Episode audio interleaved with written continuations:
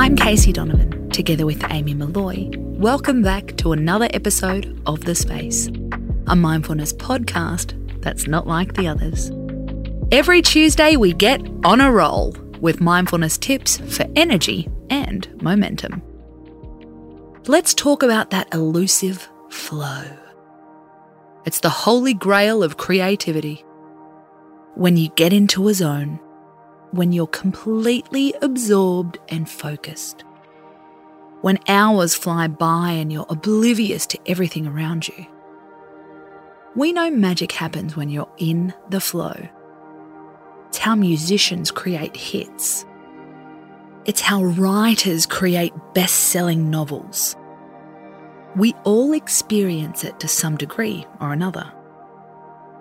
When you're head down in a deadline, when a brainstorming session feels amazing. But there are downfalls to a flow state. This is according to entrepreneur Grace Beverley, author of the book Working Hard, Hardly Working. Time for a small PSA. It's evident that flow is incredibly beneficial and fulfilling, she says. But it also has its negatives. As with anything that makes us forget about our needs, flow can make us neglect health habits. You can be too focused on a task. When you've needed to pee for hours but can't make it up from your desk. It's important to be able to flow whilst taking time for breaks, says Grace.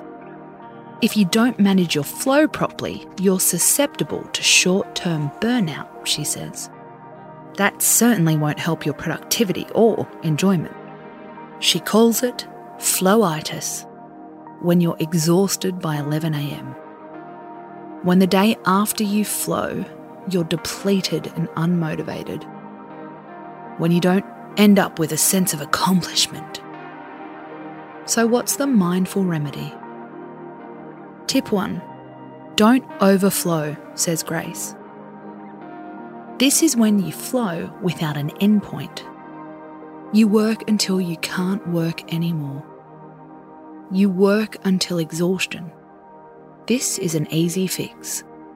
Set an alarm on your phone. Or ask a friend to call you at a set time. Decide on an end point before you begin especially if you know you'll lose track of time. Tip 2 Plan your flow time for when you have a commitment right afterwards, says Beverley. This will stop you obsessing or dipping your toe back in the water later. Allow a 30 minute buffer to shake it off and come back down to earth, she says. Then meet a friend. Go to the movies, Chat to your parents. Anything to stop that overflow happening. Tip 3 Bring back the break. Remote working has really affected our lunch breaks. For a lot of people, they no longer happen. Grace asks, Are you worried you won't be able to get back into the flow after taking a break? Cut the crap, she says, and focus on discipline. We can all activate flow when we want to, she says. Try intentionally not finishing a task. End halfway through a sentence.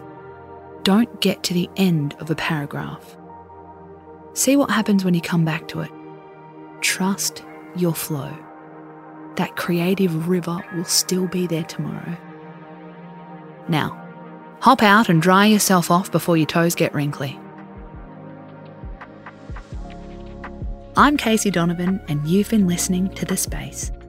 Follow us on Instagram at the space underscore podcast for more tips like this one. We're back tonight with another mood soothing episode.